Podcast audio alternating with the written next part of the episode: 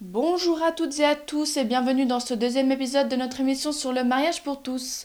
Pour ceux qui nous rejoignent, nous nous sommes posés dans l'épisode précédent des questions au sujet de l'évolution de la tolérance dans notre société envers les homosexuels, et si celle-ci était influencée par un événement important, comme mai soixante-huit par exemple. Vous devez sûrement vous demander, mais qu'est-ce que mai soixante-huit vient faire là-dedans? On devait parler de mariage, non? Eh bien c'est simple, révisons une partie de l'histoire avec un grand H dont personne ou presque ne parle jamais. Celle des homosexuels. Ne vous fiez pas à notre problématique, ces derniers ne sont pas apparus comme par magie dans les années soixante-dix du tout. On en parlait déjà en Grèce antique, où en fait l'homosexualité était comme une forme de machisme. Et oui, déjà à cette époque-là, les femmes étaient considérées comme inférieures à l'homme et ne servaient qu'à fournir une descendance. Les hommes allaient donc chercher le plaisir charnel chez d'autres hommes. Au fil du temps, on retrouve de plus en plus d'anecdotes liées à des homosexuels. Mais dans ces histoires, les vies de ces derniers étaient bien différentes d'aujourd'hui. L'homosexualité n'était pas un énorme tabou, ni un réel sujet de débat. Notez qu'après les années folles, la tolérance générale prend un coup, et en mille neuf cent quarante-deux, une loi de répression homophobe est imposée. En fait, on s'est intéressé de plus près aux années soixante-dix, parce que c'est dans ces environs-là que les militants homophiles, un vieux synonyme d'homosexuel rangez vos dicots merci, ont décidé d'arrêter de raser les murs et de faire entendre leur voix. Pas qu'en France, mais aussi dans le reste du monde. Faut penser ici aux États-Unis et aux émeutes de Stonewall en soixante-neuf, où gays et lesbiennes se sont violemment révoltés contre la police qui les traquait.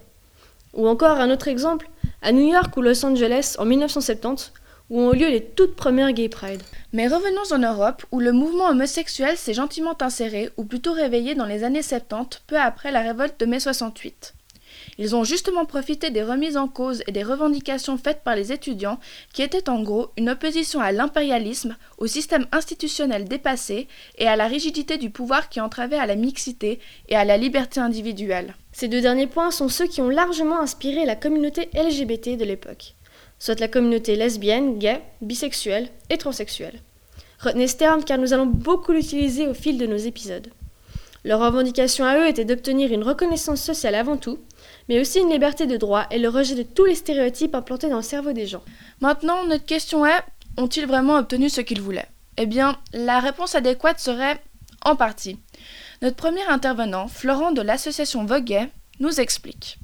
L'histoire sont des va-et-vient, sont des mouvements, et le mouvement gay, le mouvement L G B T, effectivement, est allé dans un sens, celui de la discrétion, puis dans un autre, celui de la révolution visible, et puis est revenu à la, la civilisation de la société, puis il y a encore des mouvements qui sont plus révolutionnaires, ou en tout cas euh, de position politique visible, euh, à contrario des cas. Donc voilà, c'est un peu plus compliqué.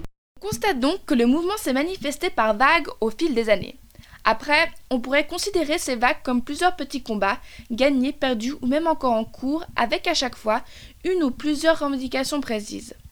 Comme par exemple, dans les années quatre-vingt-dix, les homosexuels demandaient une protection pour leur couple et pour l'individu. C'était dans ces années-là que l'épidémie du V I H sévissait et lorsque l'un des partenaires mourait, l'autre se retrouvait souvent sans rien. L'État rendait en effet généralement tous les biens du défunt à sa famille. Et cette protection ne fut obtenue qu'une dizaine d'années plus tard. Voilà qui devrait vous imaginer à quel point la progression est lente. Je me permets juste d'ajouter aussi que lors de l'épidémie du V I H, la France connaîtra un retour de bâton, comme le dit Frédéric Martel dans son livre « Le Rose et le Noir, l'histoire des homosexuels en France depuis mille neuf cent soixante-huit ».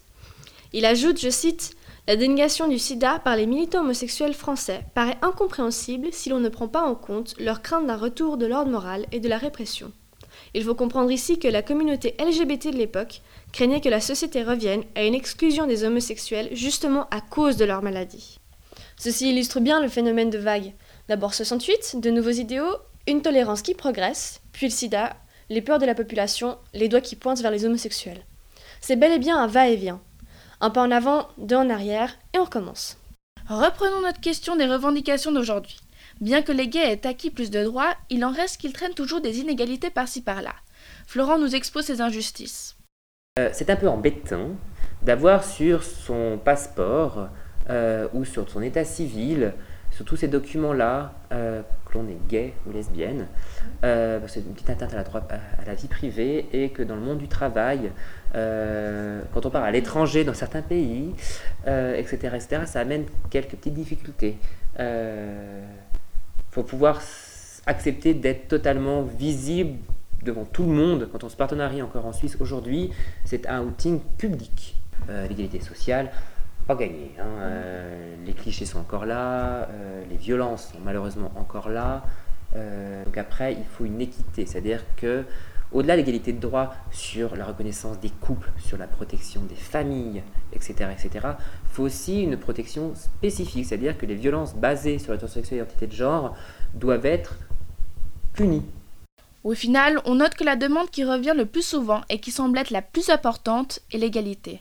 Attention, pas la tolérance, qui reste une acceptation sous condition. C'est vrai qu'on entend souvent « les gays ne me dérangent pas tant qu'ils ne se marient pas ». Voici une forme de tolérance qui reste tout de même discriminatoire. Maintenant, notre question est « comment obtenir l'égalité » Est-ce que c'est un souhait réalisable ou est-ce que c'est purement utopique? Que reste-t-il encore à faire pour que les homosexuels obtiennent les mêmes droits que les hétérosexuels? Quelles lois, textes, mentalités faudrait-il modifier? C'était Caroline et Clara, à la prochaine.